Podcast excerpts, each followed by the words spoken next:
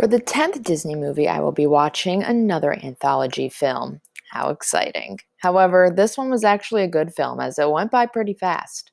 Hi guys, I'm Gabby, and today I'll be watching Make Mine Music. Make Mine Music came out in 1946 and actually felt a lot shorter than most of the films. This was also very entertaining as it kept my attention and I didn't find myself getting distracted. The film was separated into 10 segments. The first segment was by The King's Men. By the way, all the segments were just songs, there was no dialogue at all. This revolved around the family feud of the Hatfields and McCoys. Think Romeo and Juliet. Like all family feuds, it's broken up when Grace Martin and Henry Coy meet each other and fall in love. What did I say? Romeo and Juliet. After their wedding and, you know, loving each other, they then continue the feud because they realize that marriage isn't what it's all cracked up to be. The next segment is called Blue Bayou, which was performed by the Ken Darby Singers.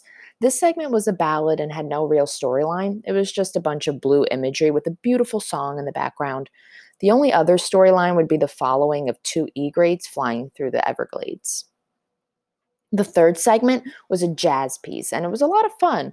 It was performed by Benny Goodman and his orchestra and followed the teens of the 40s. They had a poppin' time.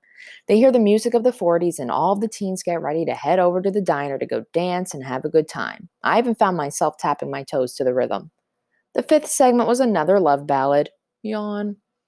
The sixth, the sixth segment was called Casey at Bat. This took place at a baseball game and ended up being a poem that was recited by Ernest Thayer. This poem was about Casey, who is apparently this amazing baseball player. The bases are loaded and it's finally his turn at bat. The other team is nervous because they know Casey is going to hit a home run and win the game. However, Casey is a cocky little ball player, so he manages to get two strikes just because he can. On the third throw, the scene transitions to what everyone else is up to kids playing at the park, parents walking around. It's a beautiful day. What happened with the baseball game, you ask? Oh, yeah, Casey struck out like weeks ago. It was raining and no one was at the game. This guy has been sitting at this field mad about striking out while everyone else is living their own lives. He's never showing his face again. For the seventh segment, we have Peter and the Wolf. This is about a Russian boy named, well, Peter, who sets off into the forest to hunt a wolf with his animal friends. Back at it with the animal friends, I see. Boy, what a ride this segment was. Basically, Peter has this dream to capture a wolf. Why? I don't know. But after his grandpa saying no to finding this wolf, he goes out in the forest anyway. He meets up with his pals, the bird, the duck, and the cat, and go find this wolf.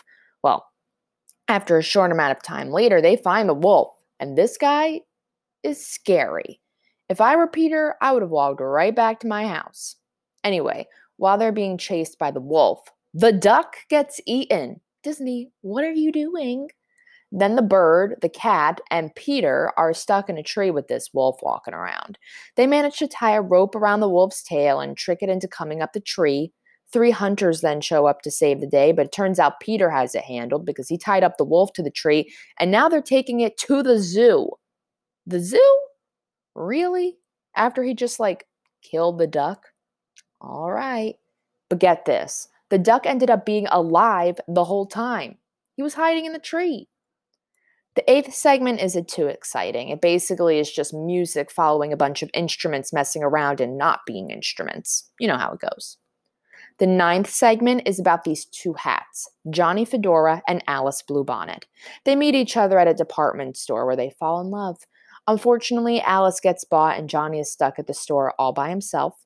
Finally, he gets bought and finds Alice one day. He tries to follow her, but then he goes through a series of unfortunate events.